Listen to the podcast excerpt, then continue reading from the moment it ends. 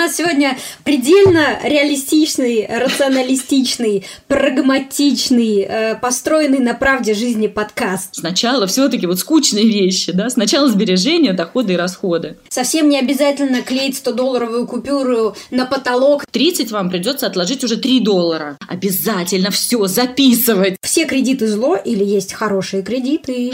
Как заставить мужа там откладывать? Сейчас кризис, сейчас не буду, да? Вот сейчас вот все наладится, тогда начну. Почему бы вы вам самой, самому о себе не позаботиться? Также и с деньгами. Начните сейчас. Вот, не ждите лучшего времени. Друзья, добрый день! В эфире Next Media Podcast. Меня зовут Ильнара Петрова. Я записываю этот подкаст с 2013 года и являюсь основателем агентства экспертного маркетинга Next Media, а также создателем образовательных онлайн-курсов Next Media Education. Этот выпуск подкаста выходит при поддержке Kwork.ru. Kwork – магазин фриланс-услуг для вашего бизнеса от 500 рублей. Наши слушатели – специалисты в области digital, SMM, PR, маркетологи, и мы понимаем также, что часть наших слушателей самозанятые. Вам хорошо откликнулся выпуск, в котором мы разбирали новый налоговый режим. Кто-то работает на проектах, занимается фрилансом, особенно в этом году из-за пандемии работа то есть, то ее нет. Соответственно, так часто случается, что доходы не фиксированы и носят непостоянный характер. Итак, герой, я бы даже сказала, героиня этого выпуска выпуска. Анастасия Веселко, эксперт по личным финансам и автор проекта «Девушка с деньгами». Анастасия, приветствую! Привет, Эльнар. Спасибо за приглашение. Рада быть здесь. Да-да-да, я очень рада, что ты приняла наше приглашение. Когда мы анонсировали, что ты придешь к нам в подкаст, мы получили довольно много обратной связи, и э, многие даже рассказывали о том, что проходили какие-то твои курсы, и больше всего им нравится то, что тебе удается простыми словами доносить сложные мысли и идеи. Недавно вышла твоя книга, которая называется «Как и сам проект. Девушка с деньгами». Э, в описании сказано, что это книга о финансах и здравом смысле. И я хочу, чтобы мы процитировали отрывок из книги, который, как мне кажется, хорошо отражает тему предстоящего разговора. Фраза «я девочка, я не хочу ничего решать» совершенно не про современных девушек, которые хотят и умеют зарабатывать. Но почему-то все равно выходит так, что деньги вроде бы есть, но их не хватает на важное. На жизнь достаточно, на сбережений нет. Крупные покупки приходится делать в кредит. Про будущее вообще думать страшно. Дело усугубляют стереотипы. Финансы – сложно. Экономия – для бедных. Считать деньги – мелочно. Инвестиции – для богатых банкиров. Итак, я думаю, описанная ситуация многим знакома и не только девушкам. А давай для слушателей, которые еще не знакомы с тобой, не знакомы с твоими курсами, не читали книгу, расскажи, пожалуйста, им о твоей истории. Как ты пришла к э, тому, чтобы стать финансовым экспертом? Это то, к чему ты всегда стремилась, шаг за шагом, получала для этого специальное образование? Или э, этот проект, эта деятельность выросла из какой-то личной жизненной истории? Истории? А, как это было? Эльнара, эта деятельность выросла из личной боли, я бы так сказала. А, я работала так. в диджитал-маркетинге всю сознательную жизнь, занималась и продвижением в соцсетях, и медиапланированием и финансы, ну, как-то мимо проходили. То есть у меня получалось зарабатывать, а, но совершенно я никак ими не управляла. То есть, ну, тратила, классно как бы все, да, на отпуск есть, там, на покупки есть, все было здорово. И все мои какие-то попытки что-то делать с деньгами заканчивались э, неудачно. Там, я взяла ипотеку неудачную, я пробовала там что-то заработать на курсе доллара, неудачно. Я начала инвестировать, тоже не тем путем пошла. То есть я вот сама набила шишки, так вот конкретно прям. В конце концов мне это надоело, думаю, ну надо же как-то должно же быть решение. Вот. И начала для себя в первую очередь, начала разбираться и узнала, что действительно есть э, простые достаточно стратегии. То есть я начала даже с инвестиций, а потом поняла, что неправильно начинать с инвестиций. Начинать надо с бюджета. Что все-таки сначала должен быть порядок в личных деньгах, должны быть сбережения, и что есть простые правила, которые на самом деле мы все знаем, и нам мама говорила, но мы не делаем. Вот. И тогда родился блог «Девушка с деньгами». Я подумала, что надо бы, может, как-то этим делиться, И уже когда я увидела какой-то отклик, я пошла учиться, прошла программу подготовки консультантов по финансовой грамотности. У Минфина такая программа была. Ну и какими-то курсами, там, высшей школы экономики, американских университетов добрала недостающие знания э, именно по финансовому планированию, наверное, по такой, по финансовой грамотности. Вот. И там параллельно инвестициями тоже занималась. И поэтому мне захотелось вот рассказать именно о том, что финансы это не так сложно, не так э, далеко как бы от нас, да, что это наша реальная жизнь, и достаточно простыми решениями можно улучшить ситуацию, если только о них подумать. Вот. И чем раньше мы начнем о них думать, тем лучше. Вот. Ну вот про такие способы я и рассказываю. Поэтому мне очень хорошо знакомы все сомнения, страхи, все возражения, которые могут э, привести люди, потому что я сама э, точно так же думала, и много моих знакомых, и девочек, и, и мальчиков в такой ситуации были. Очень здорово. Э, а сколько лет блогу? То есть как давно ты начала вести блог? Блогу почти три года. А, ну, в Инстаграме он позже начался, там я начала с Телеграма, потом что-то как-то в Инстаграме лучше все пошло, туда переключилась. Ну, вот где-то такое время, наверное, уже. Три года получается почти. И, наверное, ты ведешь какой-то счет уже количества выпускниц, выпускников твоих курсов, и, может быть, можно рассказать о каких-то их тоже результатах. А, я примерно считала, мне кажется, там пара тысяч человек уже выпустилось э, с курсов, э, плюс у меня есть консультации, плюс я иногда э, компании крупные приглашают прочитать для своих сотрудников корпоративные какие-то истории, что, конечно, очень приятно. Не только про тайм-менеджмент, да, когда людям рассказывают, вот, но и про такие полезные тоже базовые вещи финансовые. Успехи. Ты знаешь, успехи всегда примерно одинаковые, это даже удивительно, что э, почти всегда люди говорят так, что раньше я о деньгах не думала, мне их не хватало. Ну, то есть, если и думала, то только что вот не хватает опять на, на что-то, что я хочу. А когда я начала деньгами заниматься, я поняла, что их как будто, не знаю, как будто стало больше, как будто они появились в моей жизни. Э, где раньше были все эти деньги? Хотя это не связано с ростом доходов, да, просто до этого деньги утекали сквозь пальцы.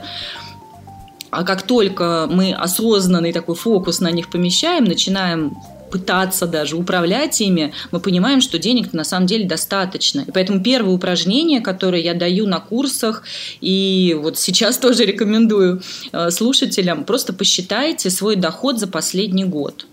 Вот именно не за месяц, не средний, а сколько вы заработали за последний год всего. Зарплаты, проекты, не знаю, алименты, субсидии, все, что было, налоговые вычеты. Эм, обычно эта сумма заставляет задуматься, что ого, все-таки крупные деньги через мои руки проходят. Где же они? Почему же у меня до сих пор нету не знаю, там, машины, квартиры, сбережений? Почему я до сих пор не могу съездить в путешествие, в которое хочу, давно собираюсь, но вот никогда нет денег?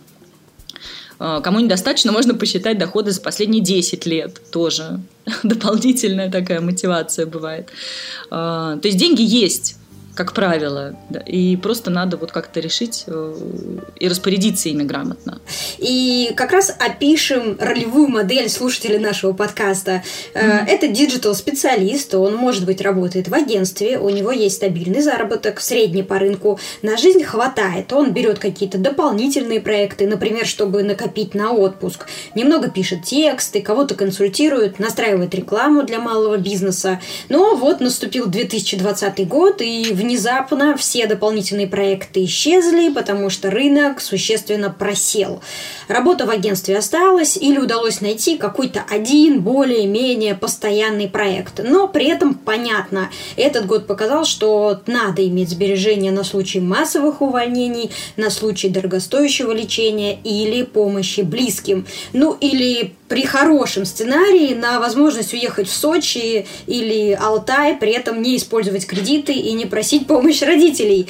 Итак, наш герой хочет заняться финансами. С чего лучше начать в подобной ситуации? Ты уже сказала о том, что первое, что нужно сделать, это сесть и посчитать, сколько ты заработал в прошлом году. Да, просто чтобы увидеть масштаб, потому что иногда мы не понимаем даже, сколько в среднем в месяц получается, особенно у людей, у которых дополнительные какие-то доходы есть или в принципе проектная работа, то есть как вроде есть деньги, то пусто, то густо, и вот нету понимание нормы своей. А, и вот это надо понять. Но это не то чтобы самый первый шаг, это один из первых. Если мы говорим именно про digital-специалиста, вот то, что ты описываешь, на самом деле это человек уже достаточно, ну, в такой, в хорошей, я бы сказала, финансовой ситуации. Во-первых, он может работать удаленно.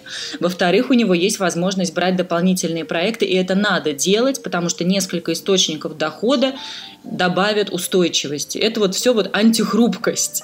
Антихрупкость, когда у тебя несколько есть вариантов, и ты знаешь, что ну окей, ну хоть здесь, хоть что-то, хоть я могу подзаработать. И есть, в принципе, вот этот навык, да, ну окей, найду новый проект, хотя бы так можно начать думать, даже если все старые проекты отвалились. А, потом, специалисты digital-сферы все-таки получают неплохо. Я сейчас беру среднее по, по стране, наверное, да, все-таки digital зарабатывает лучше многих сфер. И это тоже классно, и это с одной стороны плюс, с другой стороны это очень расслабляет, когда ты, ой, ты такой классный, ты тут стратег, у тебя удаленные проекты, у тебя то все, и очень легко эти деньги потратить, э, потому что как же, вот живем здесь и сейчас.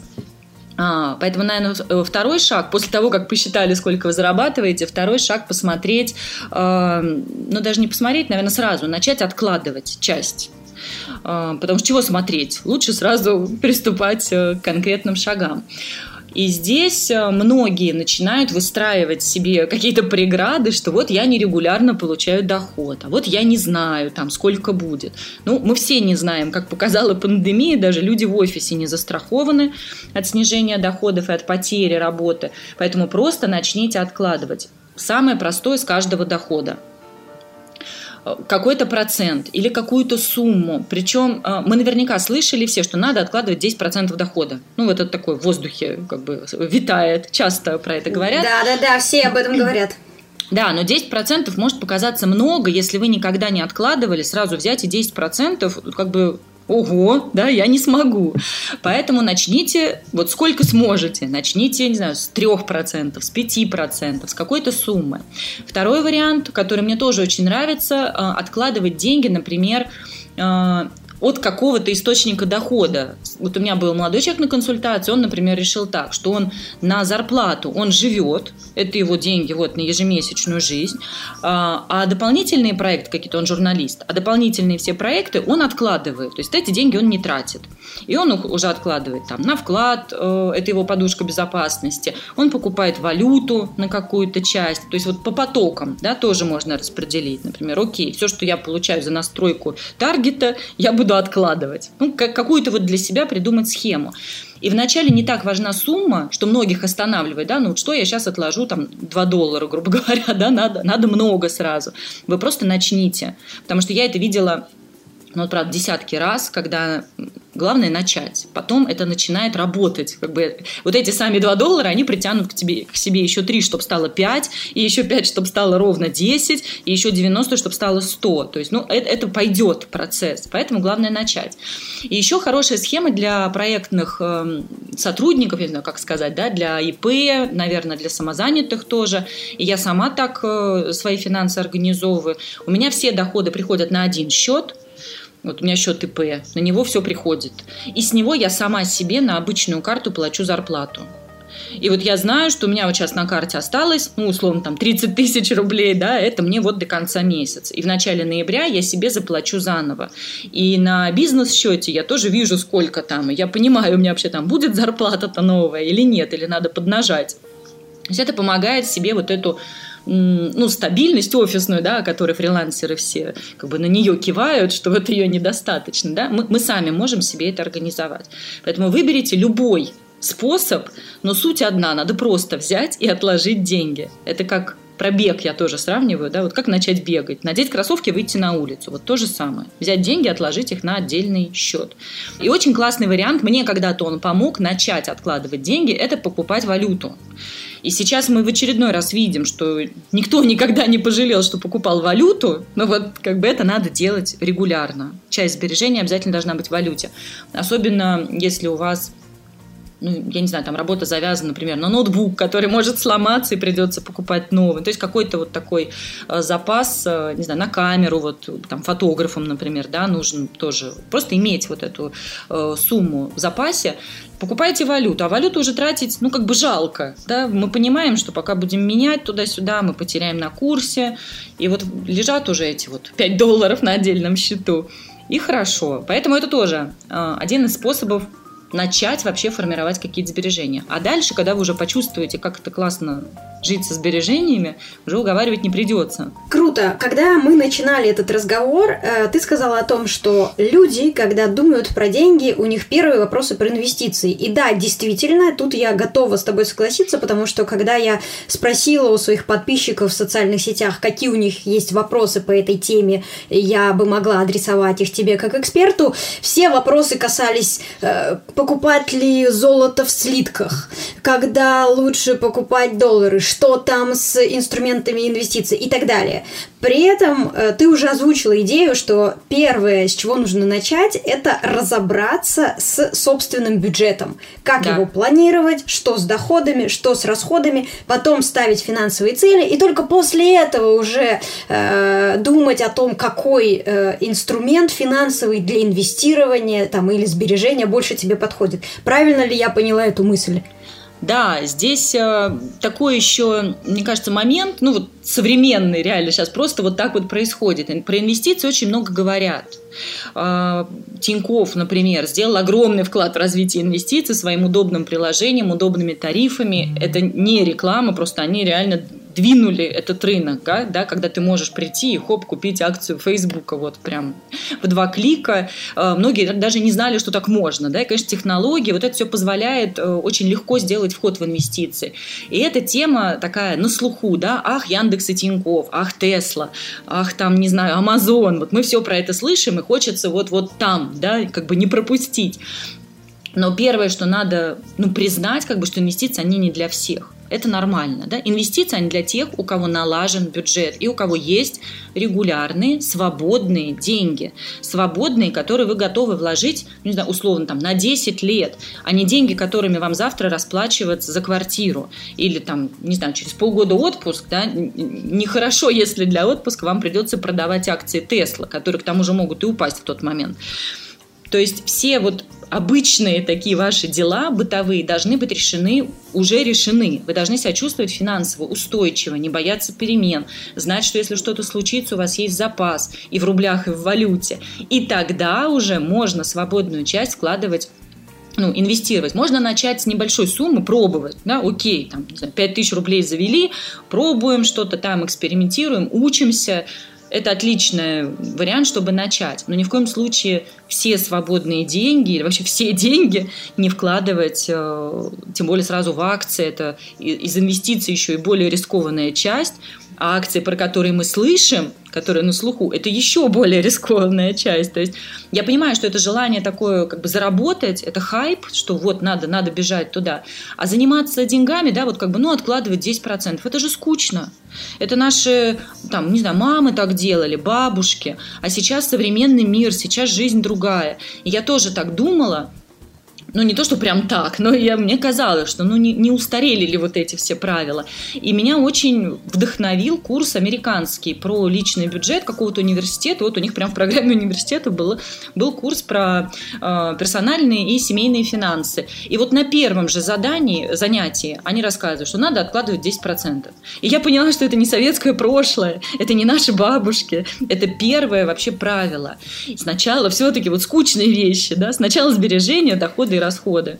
О, да, вернемся тогда к скучной теме бюджетирования, своего личного бюджетирования. Э, итак, мы разобрались, что первое – это доходы, посмотреть, посчитать, сколько ты заработал за последний год и сколько вообще у тебя есть источников дохода. Оптимально, если у тебя он не один. Если да. всего один, то есть смысл э, уже прямо сейчас подумать о том, какой у меня может быть еще источник дохода.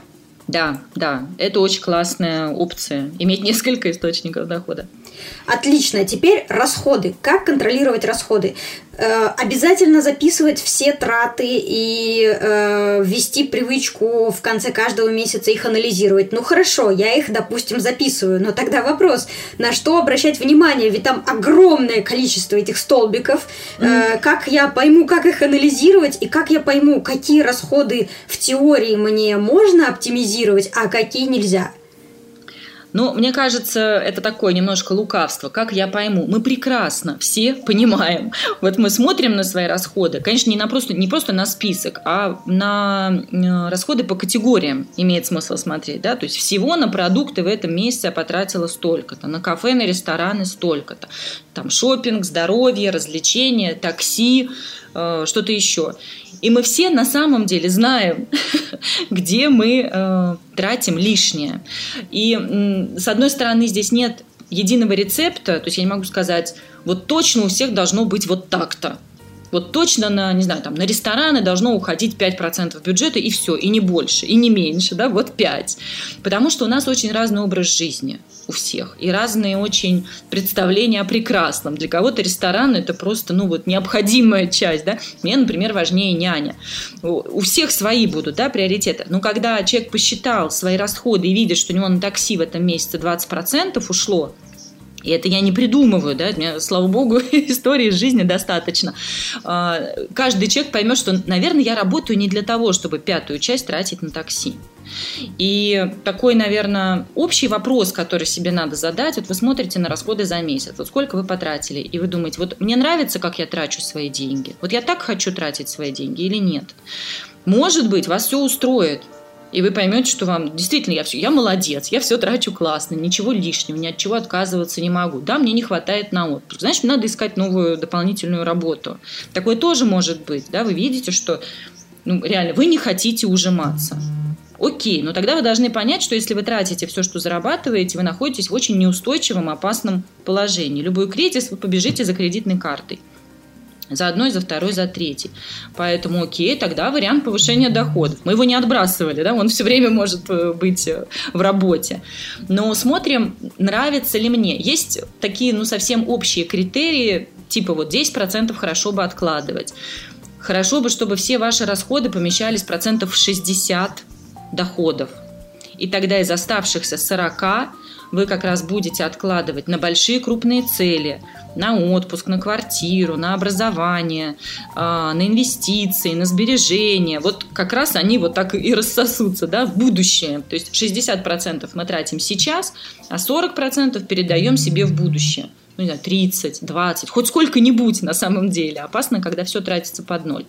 Есть э, рекомендации по кредитам, что общий платеж не должен превышать 30% от доходов. Ну, вполне такой разумный критерий, можно тоже примерить на себя.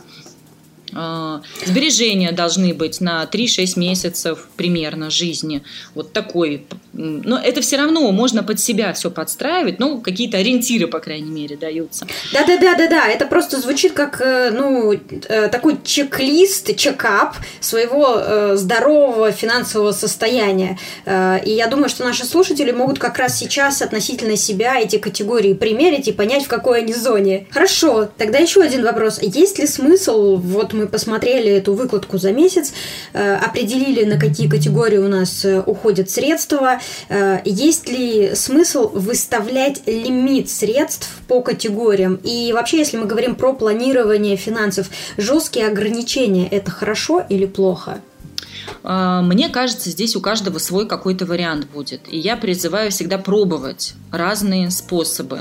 У меня, например, есть лимиты, но по некоторым только категориям. То есть у меня есть первый лимит, это моя общая вот эта вот зарплата, которую я себе плачу раз в месяц. Я понимаю, что мне хорошо бы в нее укладываться. А, и второй момент, я, например, ставила лимиты, и там он у меня стоит уже прошитый в приложении, на продукты и на шопинг. А, может быть, у вас какая-то категория, например, такси, да, и вам хочется ее проконтролировать. И приложение просто оно вам визуально прям вот нарисует, да, вы где уже, вы приблизились э, к лимиту или можете еще дальше тратить. Кому-то помогают жесткие ограничения. Причем они же тоже могут быть разные. Можно попробовать ограничения в месяц, можно в неделю, можно ограничения на, ну, вот, например, в кафе. Я хожу в кафе, и я хочу себе поставить ограничение на чек.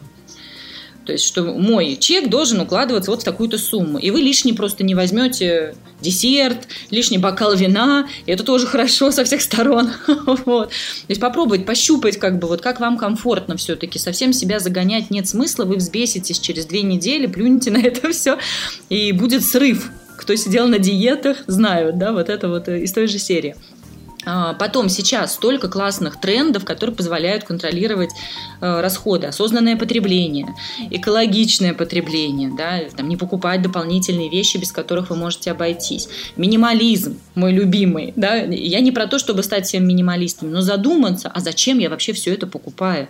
И, кстати, карантин многих же сподвиг к таким мыслям. Да? Мы вдруг поняли, что а я могу обойтись, оказывается, без вот этого, вот этого, вот этого, просто пока дома сижу. Э, пересмотрели многие свои какие-то привычки те же салоны красоты да, для девушек. Все было закрыто, и многие как-то пересмотрели ну вот, уровень необходимого, скажем так. Э, пробуйте с разных сторон. Это не будет за один э, раз. Это не случится все вот за неделю. Круто. Итак, мы разобрались э, с расходами, их нужно фиксировать. Мы поговорили о том, что есть разные способы планировать расходы. Можно заполнять табличку в Excel, можно фиксировать в заметках все траты, э, э, или только крупные, или только те, которых можно было избежать. Можно смотреть отчеты в банковских приложениях или использовать специальные приложения для того, чтобы фиксировать эти расходы. Также мы поговорили о том, что да, это должно стать привычкой, и у каждого будет свой способ внедрить внедрить эту привычку в свою жизнь. Теперь про доходы. Э, мы поговорили о том, что откладывать сразу часть средств в копилку лучше на другой счет, можно переводить валюту, это все рабочие способы. Также мы поговорили о том, что у каждого это может быть своя часть средств. У кого-то 5%, у кого-то 10%, э, у кого-то 15%. Все ли верно? Или что-то я упустила важное для старта? Я бы дополнила, что вот это про откладывание – я просто вчера, позавчера был пост про то, что можно каждый день по чуть-чуть покупать валюты. И он колоссальный отклик, мне люди писали, о боже, а что так можно было, да, вот каждое утро садиться и покупать там 2 э, доллара. А, какая девушка мне написала, что я, говорит, покупаю 2 евро каждый раз, когда покупаю себе кофе это может казаться абсурдом, да, ну, как бы вот что там вот с этими двумя евро возиться, но, по крайней мере, вы привыкаете покупать э, валюту или ценные бумаги вместо бесполезных вещей. И венцом вообще в этой переписке было еще одно сообщение, но это девушка, которая уже давно, видимо, занимается, она говорит, я вот сейчас смотрю, с зарплаты, на какие облигации я все спущу. Она вот так это назвала. То есть она уже не думает, какую сумку я пойду куплю. Она говорит, вот надо закупиться будет облигациями, я тоже присматриваюсь, значит, что вот я там себе подберу. Это как мы ходим, да, вот к сумке присматриваемся, там несколько подходов делаем. И это очень крутое переключение сознания происходит. Поэтому начать можно в игровой форме. Можно трекер какой-то завести, можно вот эти там 5 долларов каждое утро покупать. Можно, ну, не вот проспали, купили 10 долларов. Да? Ну вот какую-то себе придумать историю, которая поможет начать. Теперь, как, собственно, это превратить в свой финансовый план и как его э, планировать, структурировать из месяца в месяц? Вообще мне хочется про финансовый план сразу сказать, что финансовый план такой большой какой-то серьезный, он не нужен. Вот правда, он только всех сбивает с толку. Это какой-то пережиток, и я это встречаю. Иногда даже в рекомендациях для финансовых советников составьте большой Excel, распишите на 10 лет вперед, как вы будете копить на автомобиль, как будет увеличиваться ваш доход, и вот это вот все, это невыносимо даже смотреть на это. Хотя я люблю Excel, а те, кто не любят, я думаю, даже открывать не станут. А, финансовый план в современном прочтении, тем более сейчас ну, мир супер нестабильный, он, скорее всего, таким останется. А, не закончится это быстро. А, должно быть понимание, ну, как бы в крупную, да, вот есть в крупную понимание, что должны быть сбережения. Вот вы какую-то часть эти сбережения откладываете, просто раз за разом. Есть в крупную понимание каких-то больших целей. Вот, например, я знаю, что я хочу ездить в отпуск раз в год, я надеюсь, когда-нибудь снова поехать, не знаю, в Италию, да, значит, я буду по чуть-чуть покупать 5 евро. Это не какой-то суперфинансовый план, да, это просто моя задача понемногу формировать какой-то запас. А, это такие более-менее короткие цели. Э, и очень классно задуматься о будущем, о далеком. Мы не хотим об этом думать. Digital тем более не хочет об этом думать, потому что мы все здесь и сейчас. Мы вот на передовой технологии. Какая пенсия, да, о чем вы? А, но подумать об этом надо. Э, государство нам не поможет, нашему поколению, скорее всего, вообще. Об этом предлагаю сразу забыть. И рассчитывать можно только на себя. Этим надо заняться. Заняться, вот не знаете, что делать, просто покупайте валюту. Потому что валюта в долгосрочной перспективе лучше, чем рубль. Вот хотя бы, да, представьте свою бабушку, она ничего не знает про инвестиции, она ничего не знает вообще про финансовые рынки, но у нее есть 30 тысяч долларов. Вот представьте вот просто О! такую простую ситуацию. И представьте, как бабушка расплывается в улыбке. Поэтому вот хотя бы такое мы все себе можем организовать. Инвестиции – классная история, всех призываю попробовать, а, поучиться, может быть, на маленькой сумме начать.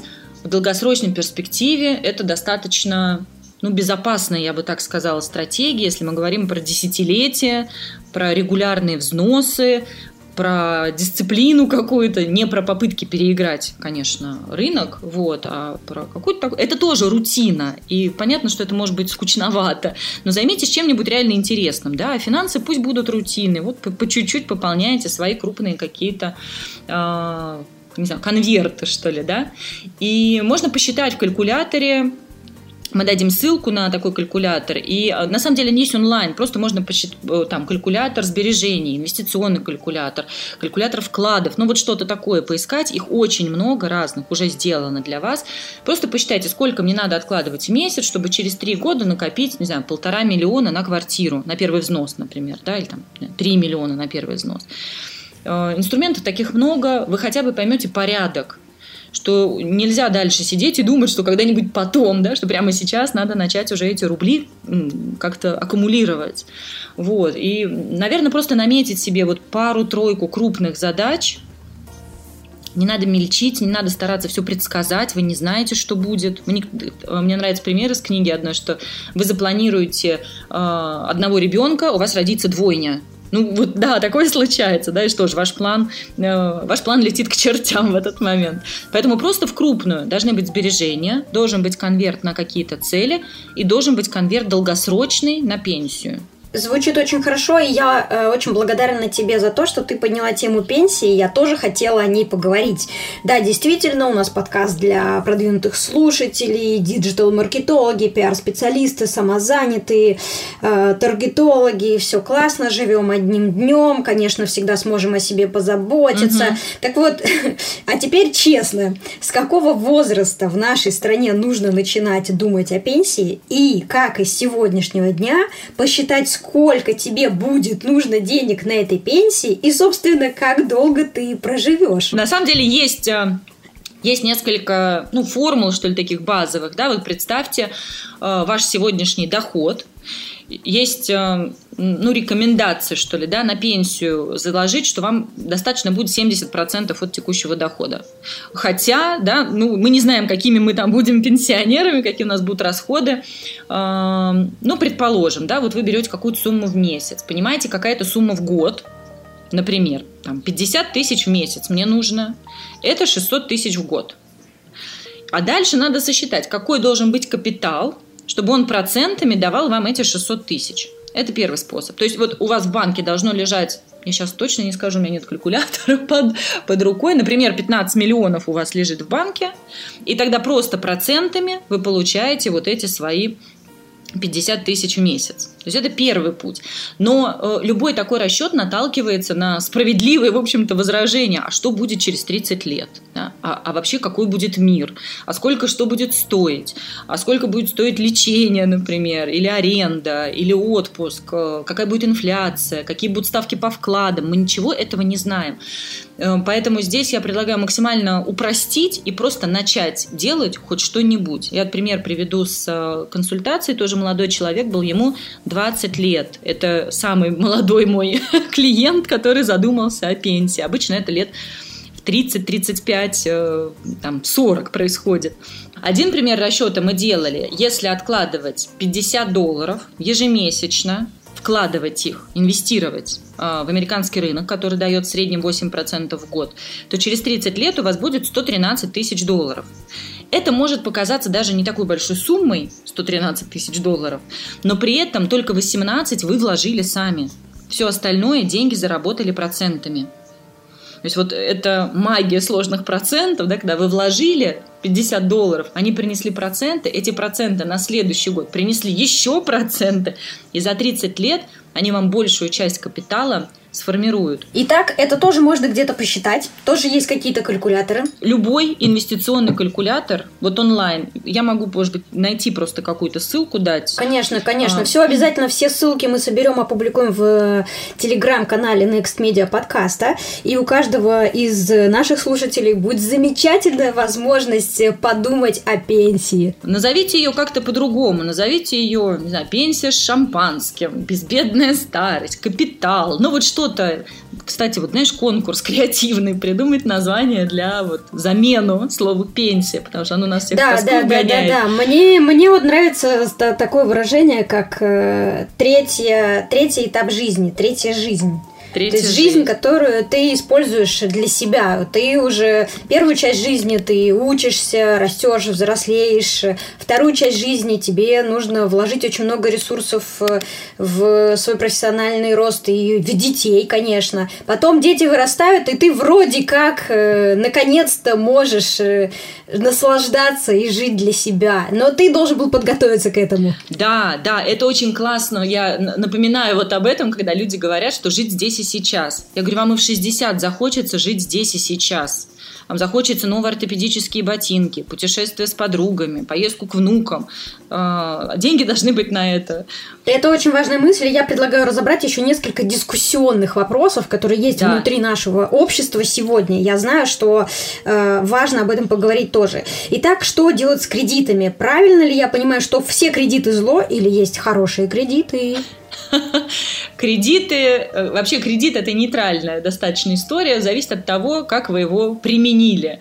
А, однозначное зло как мне кажется. Это кредитная карта. Хотя есть люди, которые пользуются ей даже с выгодой для себя, но опять же, это человек уже финансово дисциплинированный. Я, например, себе не завожу кредитную карту, и у меня никогда ее не было, потому что я сомневаюсь, что в какой-то момент вот меня не дернет да, ей э, воспользоваться. И, конечно, 90% людей оказываются в итоге с долгом, по которому капают 30% э, годовых. В общем, банки только этого и ждут. Поэтому а, однозначно бы я рекомендовала пересмотреть кредитки, закрыть по возможности сами кредиты, если на что-то полезное, да, вот digital специалист, он с классным ноутбуком может удаленно работать, делать крутые проекты, может быть, иллюстратор, да, что-то может себе там лучше какое-то программное обеспечение поставить. Он будет зарабатывать, то есть он, по сути, в средства производства вкладывает деньги. Это классный кредит образование какое-то, которое даст выхлоп, да, не которое вы просто послушали, там, да, окей, как бы и закрыли, а, которое вы применили. Ипотека в этом смысле хороший кредит, потому что дает вам новую возможность съехать от родителей или там семьей свое жилье как-то организовать. То есть такую задачу решить, ну вот прям жизненно важную. А, конечно, когда в кредит покупается iPhone, который устареет через полгода, э, вот это глупый кредит. И, кстати, люди, у которых уже есть сбережения, которые даже копили на этот iPhone. Вот девушка мечтала об, об айфоне, копила на него, она накопила, говорит, и я поняла, да ну его этот iPhone, у меня мой нормальный, зато у меня вот уже там, 100 тысяч рублей накопилось, я лучше дальше продолжу откладывать. Поэтому э, Смотря на что вы тратите, да, ну, я думаю, что большее количество кредитов, конечно, у нас достаточно бесполезных. И еще предлагаю обсудить один дискуссионный вопрос, это семейный бюджет. Ни для кого не секрет, что сегодня институт брака э, переживает э, не лучшие времена и довольно много изменений внутри. Так вот, как вести этот семейный бюджет, как его планировать, если у каждого партнера свои цели, э, свои доходы. Кроме того, отношения могут быть не закреплены закреплены официально, при этом люди живут вместе в гражданском браке. Кто-то может хотеть получить образование, вот то, что мы сегодня обсуждали, mm-hmm. да, я хочу получить дополнительное образование, потому что я считаю, что это даст мне возможность э, расти профессионально, зарабатывать больше. А кто-то, например, говорит, а я хочу купить машину или обновить машину, и вот это моя такая цель. Так вот, как договариваться, возможно ли это, и что ты советуешь? У меня в книге нет главы семейный бюджет. я себе, мы собирались ее включить, но когда я писала, и сколько вот, да, я разговариваю про финансы, я понимаю, что я не могу дать э, рекомендацию какую-то по семейному бюджету, потому что вот сколько семей, столько бюджетов. А, очень по-разному бывает все устроено. А, где-то один партнер берет на себя все расходы, где-то пополам, где-то делит, где-то совместно планирует. То есть очень по-разному. Наверное, первое, чтобы вас устраивало, то, как выстроена система.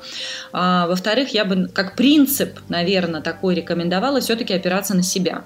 Вот если в твоем примере я хочу образование, окей, зарабатывай себе на образование, иди получай.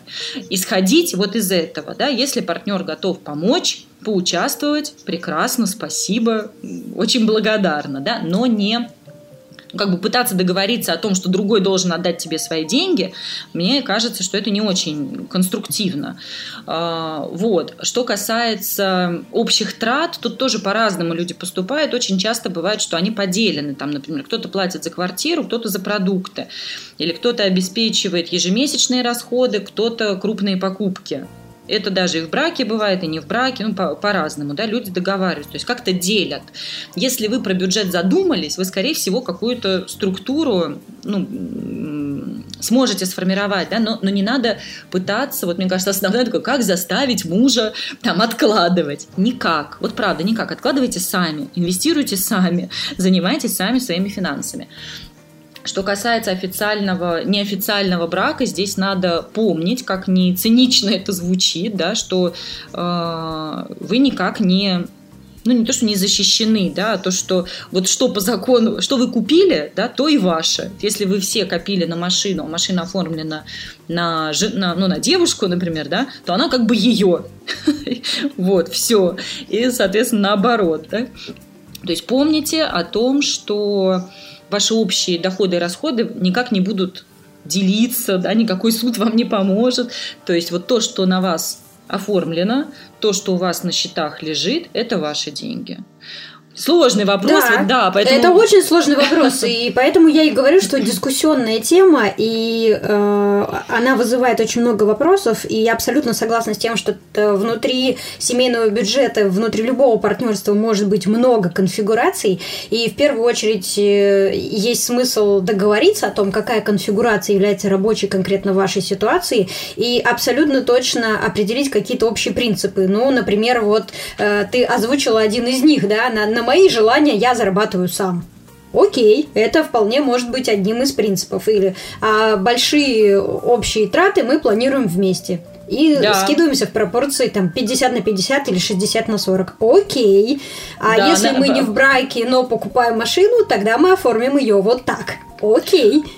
Да, есть даже вот э, как примеры, да, кто-то платит, например, девушка говорит, окей, я плачу за отель, когда мы едем в отпуск, потому что мне важно, где мы живем, я люблю заморочиться поиском отеля, я вот этим занимаюсь. А, например, мужчина берет на себя, ну, не знаю, билеты и там расходы на месте, да, вот как, каким-то образом поделить. Я бы предложила, ну, я больше про девушек, да, как бы со стороны девушек на это смотрю, я бы предложила ну, не, не загоняться на тему, да, что мне все должны, вот, наверное, так, все-таки на себя рассчитывать в том числе. Принципиально, вот как такая позиция по жизни, чтобы была. Кстати, дорогие слушатели, в описании к выпуску мы оставили ссылку на опрос. Пройдите его, пожалуйста, если у вас есть свободные 5 минут. Это поможет нам делать выпуски интереснее для вас. Спасибо! Вот.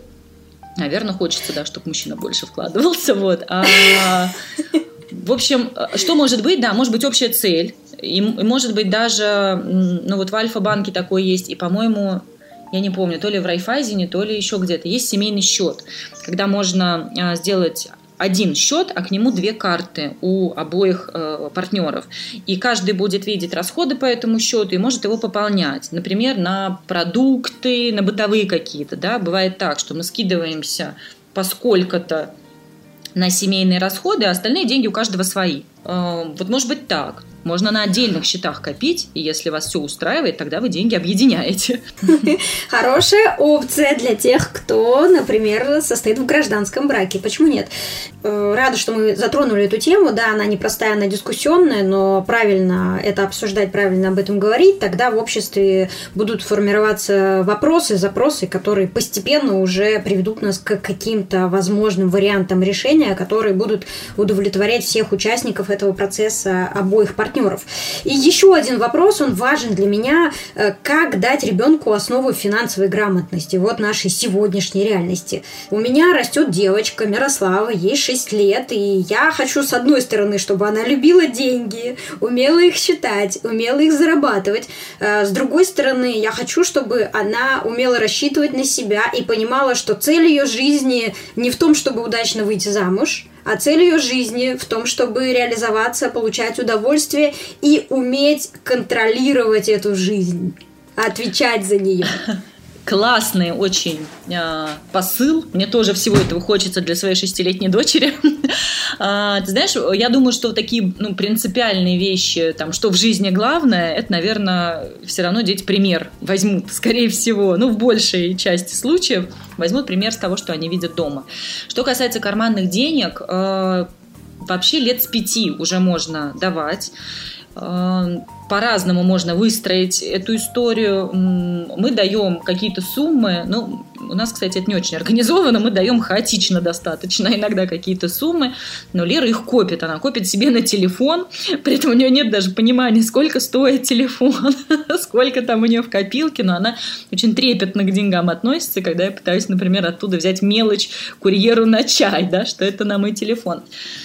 Насчет оценок, э, мне кажется, неправильно за это платить. Как-то странно, да, ну вот оценка, она же не всегда, во-первых, объективная и не показатель, и мы хотим, может быть, чтобы ребенку было интересно, а не чтобы он дрожал, э, ну именно над, над хорошей ведомостью, да, вот как-то как-то, может быть, немножко убрать фокус от этого.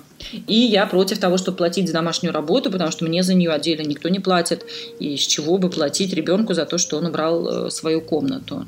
И я предлагаю в конце нашего подкаста разобрать самые популярные заблуждения тех, кто начинает вести бюджет, планировать будущее и откладывать деньги любым способом. Вот то, что мы набросали вместе с э, Анной, редактором нашего подкаста, и, может быть, ты что-то дополнишь. Итак, резко урезать свои расходы и запрещать себе покупать что-то для себя, для души, экономить на еде, экономить на здоровье. Точно не стоит точно не стоит, и это правда, многие этим грешат. Начинается даже, вот я все деньги положу на вклад, а себе оставлю 10 тысяч на расходы. Конечно, эти 10 тысяч через неделю заканчиваются и раньше, и начинается стресс. Вот я не могу, я не смогла, я, а почему я должна экономить? Это следующая волна.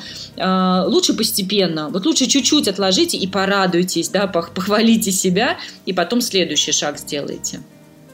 Супер. Пункт номер два. Вкладывать, откладывать все свободные средства. Ну, на, наверное, можно, зависит от того, куда, да, если какую-то часть вы отложили просто на отдельный счет, вот он здесь под рукой, и он у вас, вы просто знаете, что если что, вы оттуда возьмете. Не запрещать себе, да, такой сделать вот небольшой конверт, как бы для крупных незапланированных каких-то трат.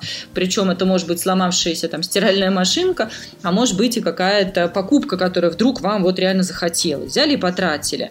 Вот. Но видеть, да, что эти деньги немножко в стороне. Наверное, от отношения здесь зависит. То есть, если как-то вот гуманно к себе подойти, то нормально. Третий пункт. Э, сразу же, как только у тебя появились э, свободные средства, э, покупать только популярные акции компаний на слуху. Tesla, Apple, Microsoft, Facebook. Все, я гений инвестирования. Вот так делать не надо вообще никогда. Даже если это не сразу первые средства. Просто так делать нельзя. Можно покупать отдельные бумаги в надежде, что они взлетят, хотя Тесла уже взлетела, да.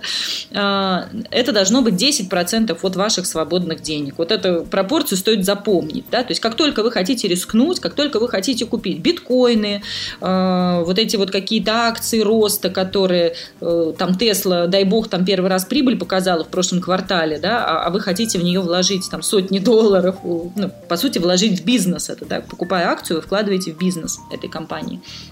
На небольшой части, пожалуйста, экспериментируйте. Вот. Но большая часть все-таки должна быть вложена достаточно я бы даже сказала консервативно, ну так, спокойно, наверное, вот так, да, потому что э, попробуйте, и когда рынок упадет, как вы с этим будете жить. Потому что это кажется нам обычно, что ой, а, 20% подумаешь, я переживу. Но когда вы увидите, что ваши там, 5 тысяч долларов превратились в 4, а вы могли бы эти деньги потратить как-то на себя, да, вообще они не лишние, вот это надо пережить, вот эти падения несколько раз, чтобы понять, что не стоит вкладывать все в рискованные бумаги. Супер! Это вот отличный совет, и я думаю, что мы завершим этим советом наш сегодняшний подкаст, наш сегодняшний разговор про деньги, про отношения с деньгами, про то, как э, правильно их считать, как копить, как откладывать. Поговорили про пенсию, проговорили про общий семейный бюджет, даже про детей поговорили и про проектное мышление.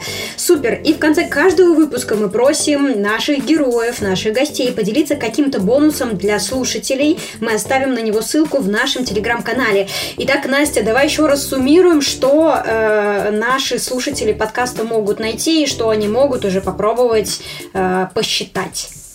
Мы предложим э, ссылки на калькуляторы, на очень простые. Там максимально простые формулы зашиты, они есть и онлайн. Мы предложим э, и такие, такие варианты. Там вы сможете посчитать, сколько надо откладывать, чтобы достичь цели. Или если я буду откладывать вот столько, то что у меня получится через 10, 20, 30 лет. Это такая вдохновляющая пенсионная программа, может быть. А, и мы выложим ссылку на чек-лист финансовой осознанности. Там несколько пунктов, которые надо э, проверить. Там есть что-то и веселое, там и фильм посмотреть, и там с друзьями поговорить э, о деньгах. А, то, что поможет э, как бы это назвать, что ли, впустить, я бы так сказала, наверное, финансы в свою жизнь, да, не отгораживаться от них, что вот я, а вот там где-то деньги. А мы реально каждый день совершаем сделки, мы в этом варимся. Надо учиться с этим обходиться как-то, управлять этим всем. Вот. Если еще что-то полезное вспомним, тоже туда скинем. Туда добавим. Да, итак, друзья, ссылка на наш телеграм-канал будет в описании подкаста, или вы можете зайти в телеграм, ввести название Next Media Podcast, найти наш канал по названию, подписаться, скачать, получить все-все-все полезные материалы, о которых мы сегодня поговорили. А я еще раз хочу поблагодарить, э, Настя, тебя за этот разговор, за э, то, что ты действительно можешь простыми словами доносить сложные идеи, и теперь, мне кажется, очень многим слушателям нашего подкаста стала э, понятным и очевидным идея о том, что совсем не обязательно клеить 100-долларовую купюру на потолок над своей кроватью, чтобы приблизить деньги в свою жизнь. Есть и другие способы, и они работают ничуть не хуже. Но если, кстати, вы э, вместо какой-то покупки купите вот эти 100 долларов, чтобы приклеить их на потолок, то это я поддерживаю такой шаг. Та-дам! Так, так, друзья, вы уже сегодня можете это сделать, прослушали наш подкаст, купили 100 долларов прям бумажкой, наклеили туда, где вам лучше всего их видно, и это будет тот самый день, с которого вы начнете вашу новую финансовую жизнь.